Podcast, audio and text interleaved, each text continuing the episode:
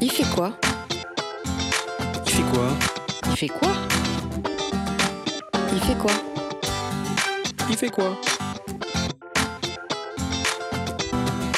Il fait quoi? Diane Béduchot.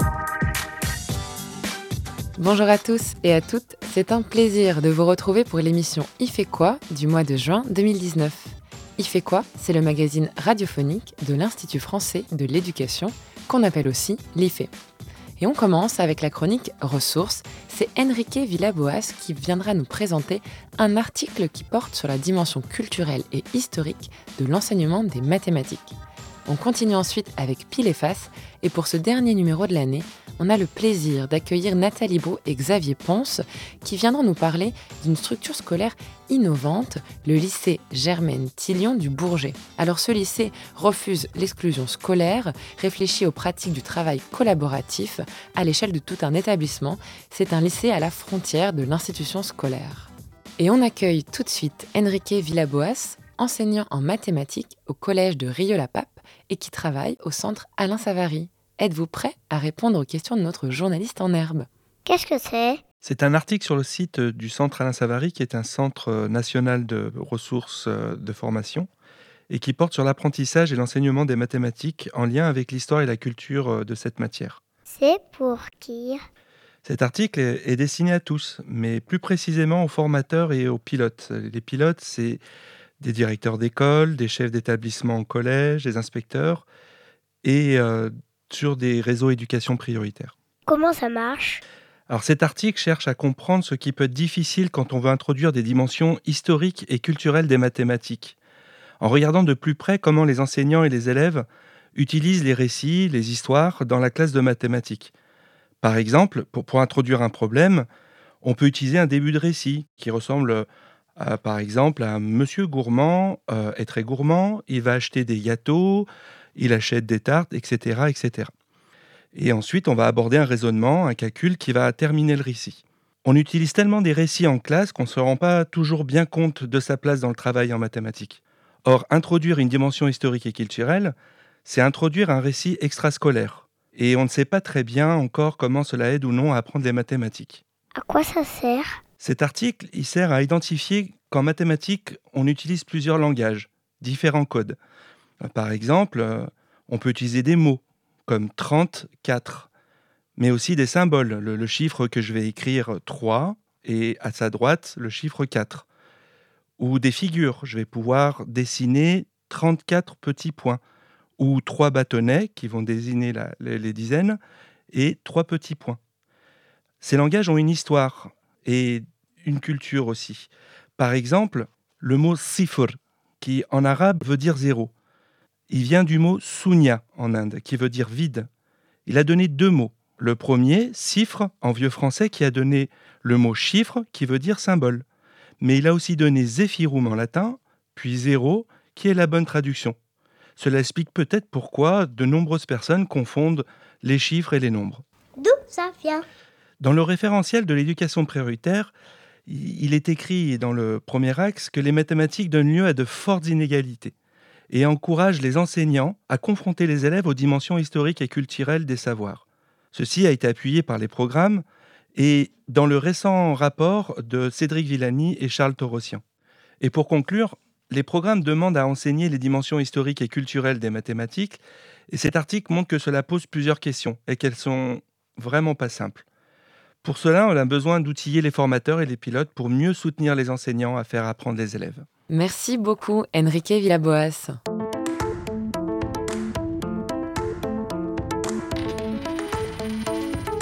Pile Efface. Comment faire pour que tous les élèves parviennent à trouver leur place dans le système éducatif C'est une question que se posent des enseignants au lycée Germaine Tillion du Bourget, dans le 93. Et ces enseignants, ils essayent au quotidien d'y apporter des réponses. Et notamment, ça passe par le travail en équipe à tous les niveaux dans l'établissement, par l'interdisciplinarité. Et nous sommes aujourd'hui en présence d'une de ces enseignantes qui est venue à Lyon pour présenter ce projet lors du séminaire international des Léa. Bonjour Nathalie Brou. Bonjour. Alors vous êtes professeur de français au lycée Germaine Tillon du Bourget et au micro-lycée 93. C'est ça.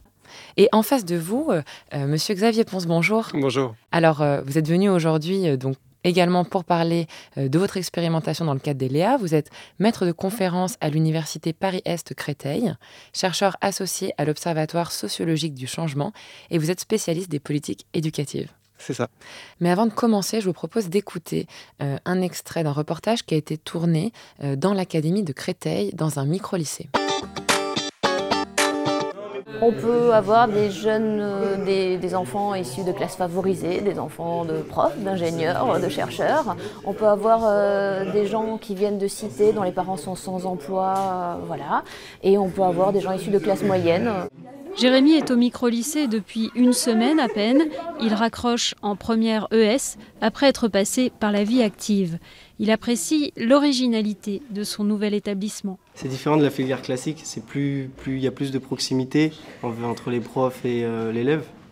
Et euh, du coup, c'est plus facile pour apprendre. Nathalie Brou, pour commencer, une première question. Euh, On entend ici parler euh, d'élèves de micro-lycées. Donc les micro-lycées, ce sont des établissements scolaires euh, qui accueillent des élèves en, raccrochage scolaire. Et c'est notamment un micro-lycée, c'est ce que vous avez au lycée Germaine Tillion du Bourget pour favoriser le raccrochage de vos élèves. Comment est-ce que ça fonctionne?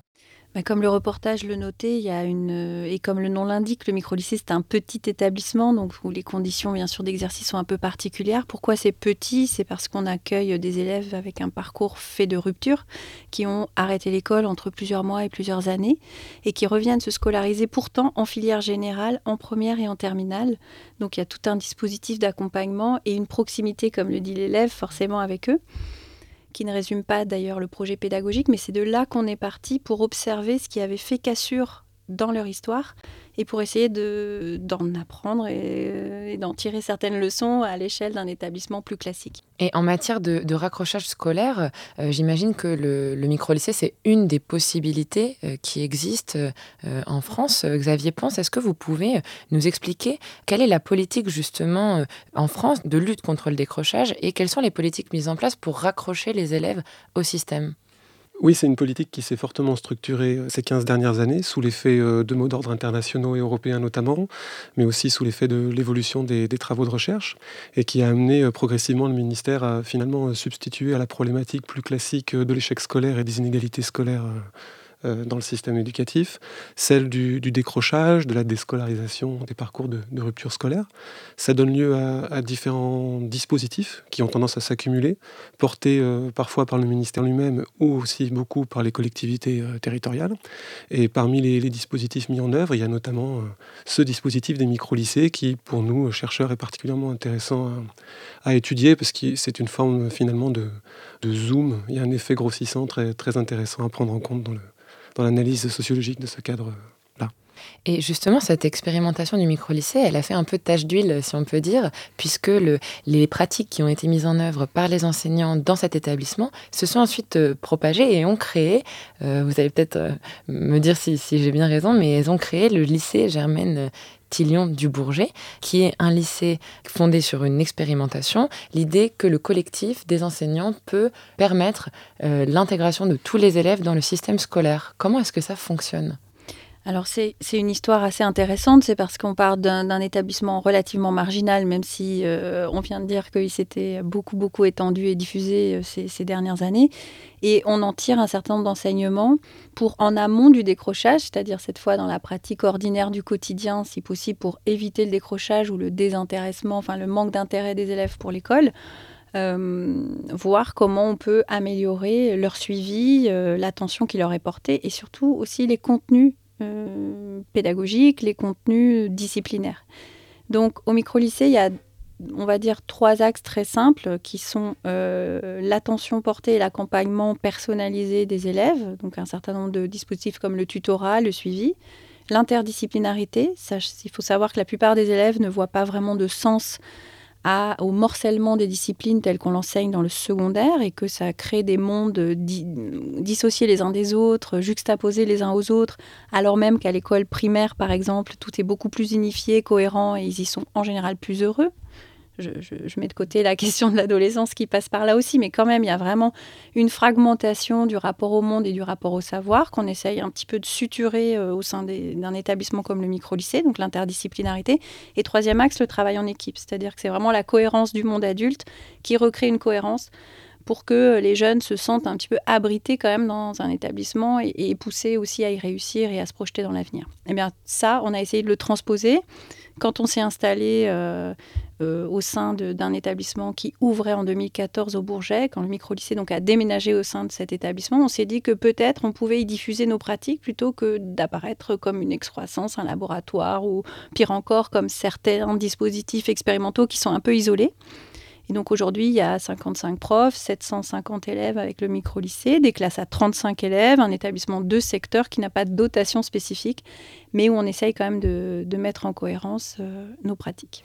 Oui, parce que ce qu'il faut bien comprendre, c'est que votre lycée, euh, pour autant, est expérimental, mais n'a aucune euh, spécificité de dotation en plus. C'est une organisation particulière de la dotation en heures et de, entre les enseignants qui permet de faire fonctionner tout ça. Est-ce que vous pourriez nous donner un exemple pour qu'on comprenne bien en quoi est-ce que ça change par rapport à un établissement plus classique? Alors, ce qui est intéressant, c'est d'abord que, euh, effectivement, chaque enseignant qui exerce au, lycée Germain-Tillon a un temps euh, d'enseignement dans sa discipline, mais aussi un temps de pas de côté, de décentrement de cette discipline. C'est dans les programmes. En fait, la plupart des choses que l'on fait, elles sont dans les textes, mais elles sont pas toujours appliquées ou appliquées jusqu'au bout ou appliquées de manière globale au sein d'un établissement. La spécificité, elle est vraiment là. Donc, il va avoir des temps d'enseignement de sa discipline, des temps euh, de suivi des élèves qui s'apparentent à des groupes de tutorat d'une dizaine d'élèves, des temps interdisciplinaires de co-animation, de partage euh, au sein des contenus de sa discipline et des temps euh, d'enseignement moral et civique, de suivi de l'orientation. Bah, tout ça, ce sont les casquettes telles que les référentiels enseignants le demandent, mais ici elles sont mises en cohérence. Et puis ça se fait parce qu'il y a une concertation hebdomadaire tous les vendredis après-midi avec l'ensemble des enseignants qui est prise sur notre temps de service, à laquelle tous les enseignants assistent et qui est animé par des enseignants coordonnateurs. C'est-à-dire qu'il y a vraiment une idée aussi de prise en main, d'autonomie de travail, et ça c'est aussi un héritage des micro-lycées ou des établissements de cet ordre-là, c'est qu'à un moment, les professeurs se mettent ensemble pour co-construire et proposer à la direction un certain nombre de contenus ou de, de pas de côté par rapport au fonctionnement uniquement disciplinaire. Donc ça repose pas sur des moyens supplémentaires, mais ça repose quand même sur des engagements spécifiques et ça repose notamment sur un certain nombre d'enseignants qui sont là volontairement donc une partie des enseignants a été affectée euh, sur un poste spécifique.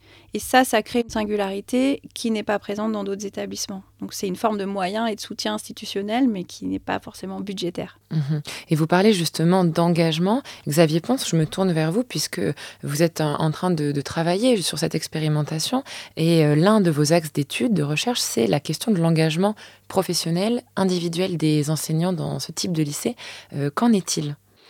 Oui, en effet, le, projet se structure autour euh, de trois axes. Hein, l'engagement euh, professionnel et personnel euh, des acteurs dans ce type d'établissement atypique, mais aussi la division du travail éducatif et la gouvernance interne de cet établissement, et enfin le, rapport de, cet établissement à l'institution.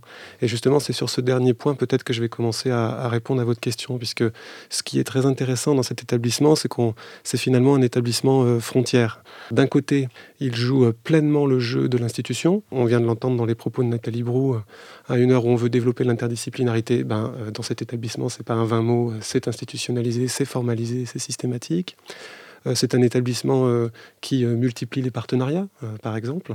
Donc je pourrais prendre beaucoup d'exemples comme cela qui montrent que cet établissement joue vraiment le jeu. Il y a une vraie effervescence en matière d'initiative dans cet établissement-là. Et d'un autre côté, c'était un établissement aussi qui se situe à la marge du système, euh, qui euh, ne fait pas tout exactement comme euh, l'institution le demande parfois. Et donc toute la problématique de cet établissement frontière, c'est de savoir finalement s'il va être rattrapé par l'institution scolaire, est-ce qu'il y a des forces de rappel de l'institution Je pourrais prendre des exemples. Oui. La mise en œuvre de la réforme du lycée actuellement, ben, elle impacte fortement le lycée Germaine-Tillion comme tous les autres lycées. On pourrait euh, parler aussi de dotation horaire globale, de mobilisation des enseignants pour euh, défendre certains postes euh, dans l'histoire de cet établissement. Donc là, il y a des forces de rappel de, de l'institution très, très importantes. Et puis, et c'est là que j'en viens à la question de l'engagement, dans ces établissements frontières-là, il y a aussi des moments où on fait plus que ce que l'institution scolaire prévoit de manière classique, voire on fait autrement, peut-être parfois contre, c'est quelque chose qu'on n'a pas encore étudié, mais on peut en faire l'hypothèse, etc en particulier. Et, dans, ce, dans cet axe-là, il y a la question de l'engagement des, enseignants. Ils sont euh, super engagés, engagés au-delà d'une norme professionnelle standard. Et je pense que l'une des problématiques professionnelles majeures quand on est euh, membre de cet établissement, c'est justement de savoir euh, jusqu'où on peut aller dans cet engagement et à partir de quand on se perd. Et puis pour, terminer cette réponse un peu groupée, c'est aussi des établissements dans lesquels on peut refaire institution. Euh, d'une autre manière.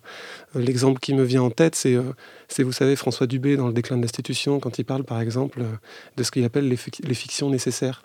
C'est-à-dire ces croyances qui ne sont pas forcément fondées empiriquement, mais auxquelles les, acteurs ont besoin de croire pour donner du sens à leur travail sur autrui, à leur travail de professionnel.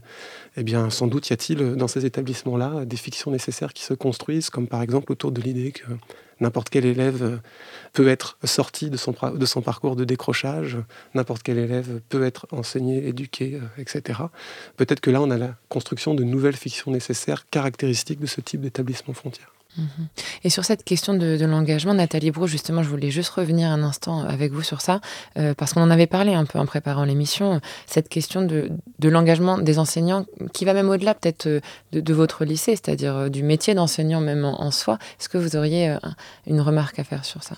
Oui, voilà, c'est ce que ce que j'allais dire en écoutant Xavier Pont, c'est de dire de toute façon c'est un métier dont on ne peut pas délimiter les frontières. Euh, c'est un métier, euh, on le sait très bien, où il est très difficile euh, de quantifier la masse de travail chaque fois qu'on est renvoyé à un rôle qu'on est supposé avoir ou un, ou un nombre d'heures qu'on est supposé travailler. On sait très bien que c'est assez ridicule puisque c'est impossible de faire ça. Euh, pour moi, l'enseignement, c'est une logique de mission et c'est pas une logique euh, voilà, de, horaire. Et, c'est important d'y revenir. Une mission de service public, ça se comptabilise pas tout à fait de la même façon euh, que d'autres types d'emplois et c'est tout à fait normal. En revanche, la plupart des gens qui disent à quel point, alors je sais que c'est pas le cas de, Xavier Ponce, mais qui disent à quel point on est engagé jusqu'à parfois se perdre, le font en partie par méfiance aussi pour le type de d'expérimentation que l'on mène, euh, comme si on ne comptait pas notre temps, comme si la porosité était totale entre la vie personnelle et la vie professionnelle. C'est parfois le cas de quelques individus, comme on en trouve partout. Euh, ce qui est important, euh, c'est de structurer et de faire système quand même à l'intérieur de, de, ces frontières, justement, de ces établissements. Et c'est le cas puisque justement tout est pensé, du cours et de la didactique et de la manière dont on va accompagner l'élève dans sa discipline proprement dite, et lui faire préparer les examens jusqu'aux euh, travaux de construction de l'année scolaire et de pilotage partagé avec la direction et de coordination d'équipe. Et c'est dans cette structuration un peu systémique que ces établissements-là ont trouvé une identité très forte et justement euh, comptent le temps et les rôles que chacun doit euh, exercer. Donc tout est comptabilisé au contraire, on a, on a euh, des, frontières, des limites, après que chaque individu euh, dépasse et que voilà, ça parte. Alors après, si on considère que aller au-delà de l'enseignement de sa discipline, c'est sortir de son rôle d'enseignant, c'est justement là que pour le coup, on se situe dans une autre conception du métier. mais là, justement, c'est très intéressant parce que c'est la définition même de la pratique enseignante que, vous questionnez, puisque pour beaucoup d'enseignants, je pense que leur, métier se centre surtout sur l'enseignement de leur discipline, alors même que vous dites bien que dans les textes, il y a justement cette question du décentrement, de la pédagogie aussi, qui est, qui est parfois un mot, euh, on a l'impression de, dire un gros mot lorsqu'on parle de pédagogie. Donc je pense que vous redéfinissez toutes ces pratiques et il y a des mots que, vous réutilisez beaucoup euh, tous les deux, les questions de frontières, vous parlez d'un établissement un peu à la frontière en même temps dans l'institution, ça pose aussi la question de la transférabilité et de la généralisation de votre expérience. Est-ce que c'est euh, un des enjeux de l'expérience que vous menez actuellement? Oui, oui, tout à fait. C'est un des axes euh, de questionnement de, ce projet de recherche que d'étudier la place de ce type d'établissement dans l'institution scolaire et dans une euh, éventuelle politique d'innovation euh, du ministère de l'Éducation nationale sur ce sujet. Alors on en est qu'au tout début, hein. c'est quelque chose que personnellement je compte beaucoup investiguer. Mais c'est vrai qu'on se pose la question des, conditions de possibilité de, cette généralisation ou de ce transfert. Au regard des travaux antérieurs que j'ai pu mener, notamment sur euh, euh, les corps d'inspection et notamment les inspections territoriales, euh, IPR et IEN en particulier, l'hypothèse que je ferai, c'est que le fonctionnement actuel du, système scolaire ne, ne, permet pas toujours la diffusion et la généralisation formalisée et raisonnée de ce type d'initiative, du fait que les acteurs qui sont chargés de l'encadrement intermédiaire, comme les inspecteurs territoriaux euh, ne sont pas toujours en, possibilité de, dégager du temps pour, euh, pour travailler à, ces choses-là, puisque pour prendre le cas de, ces inspecteurs, euh, l'évolution de ces inspecteurs dans le système scolaire français se, traduit depuis 20 ans au moins par la multiplication de, missions extrêmement variées qui rend leur quotidien très difficile à honorer. Mhm. Et ça pose aussi la question de la place peut-être des chercheurs et des chercheuses dans ce type d'expérimentation, puisque est-ce que ce serait pas justement le, rôle du chercheur de d'être force de proposition par rapport à ce qu'il observe? Est-ce que ce ne serait pas un maillon euh, à ajouter à l'équipe enseignante, de l'autre côté le ministère. Qu'est-ce que vous en pensez? Ah Oui, tout à fait. Je, vous rejoins volontiers sur cette idée-là. Euh, après, il y, a plusieurs profils de, chercheurs en éducation. Hein. Je, balaye devant ma porte. Moi, c'est un, c'est, euh, un travail que, que, je dois faire, que, je ne suis pas habitué euh, à faire. Je n'ai pas une forte expérience en matière de, recherche collaborative ou de recherche-action, mais des collègues en sciences de l'éducation travaillent depuis des années à cela et contribuent à cela. Et des lieux comme l'Institut français de l'éducation contribuent très fortement à cela. Merci à tous les deux et je rappelle que vous pourrez retrouver toutes les informations concernant le Léa du lycée Germaine Tillion du Bourget sur le site d'ELEA. Et je passe maintenant le micro à Sébastien Boudin pour un billet d'humeur. Merci Diane. En ce moment de juin, avec les relevés de notes, les conseils de classe, Parcoursup et les couloirs vides de l'UNS de Lyon, cela sent vraiment la fin d'année scolaire. Et surtout, la nouveauté cette année, Diane Béduchot va changer d'établissement. C'est sa dernière émission d'Y fait quoi Et pour moi, c'est ma première et dernière chronique en couple avec toi, Diane. Euh, en couple, euh, bah, je veux dire, euh, comme dans une rueda. Tu es la meneuse qui annonce les invités et chroniques à venir. Et moi, Salcero, je marque le premier temps en lançant le jingle. Euh, c'est bon, tu as compris C'est ça. Euh, bah, euh, ah, on aura vécu quand même des, émissions, des GNI à Paris. tu te souviens d'ailleurs de ce petit, cette petite épicerie, restaurant italien là, qui servait un, cet apéritif pétillant s'appelait comment Du spritz, je crois. Oui, tout à fait. Et, ce petit ascenseur qui était tout minuscule dans cet hôtel parisien, on était tellement si proches qu'on j'avais l'impression de danser une bachata ou une Zumba. enfin bref, je m'égare un petit peu. Bon, bah tout ça, Diane, ça crée des liens quand même. Ensemble, nous avons préparé des émissions, des teasers, on a ri, on a parlé de tes élèves, de ton inspection, et surtout, tu as essayé de m'expliquer la différence entre la salsa cubaine et portoricaine. et j'ai toujours pas compris. Aujourd'hui, même si c'est la vie, tu pars pour vivre de nouvelles aventures, Diane. Et je te souhaite plein de bonnes choses dans cette nouvelle vie. Donc, Aujourd'hui, nos chemins se séparent, comme on dit dans tous les mauvais films. Mais Diane, j'ai encore un dernier message pour toi.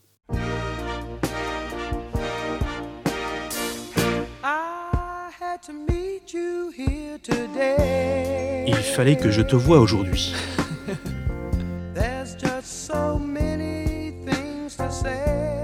J'ai tellement de choses à te dire.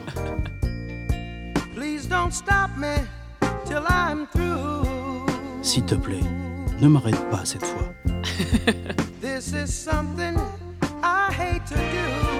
Tu sais, je déteste faire ça.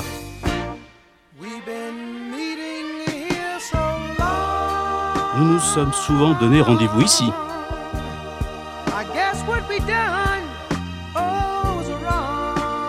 J'imagine ce que nous faisions ici était mal.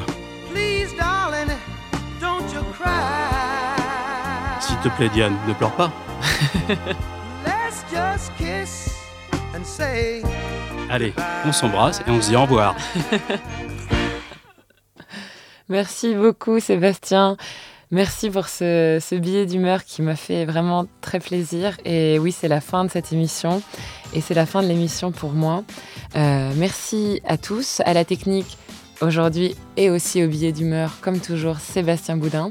Merci à Benoît Auclair pour la préparation de la chronique ressources. Et vous pouvez retrouver toutes les informations sur les sujets abordés dans cette émission sur le site de notre web radio Cadécole à l'adresse suivante ife.ens-lyon.fr slash cadécole. À très vite.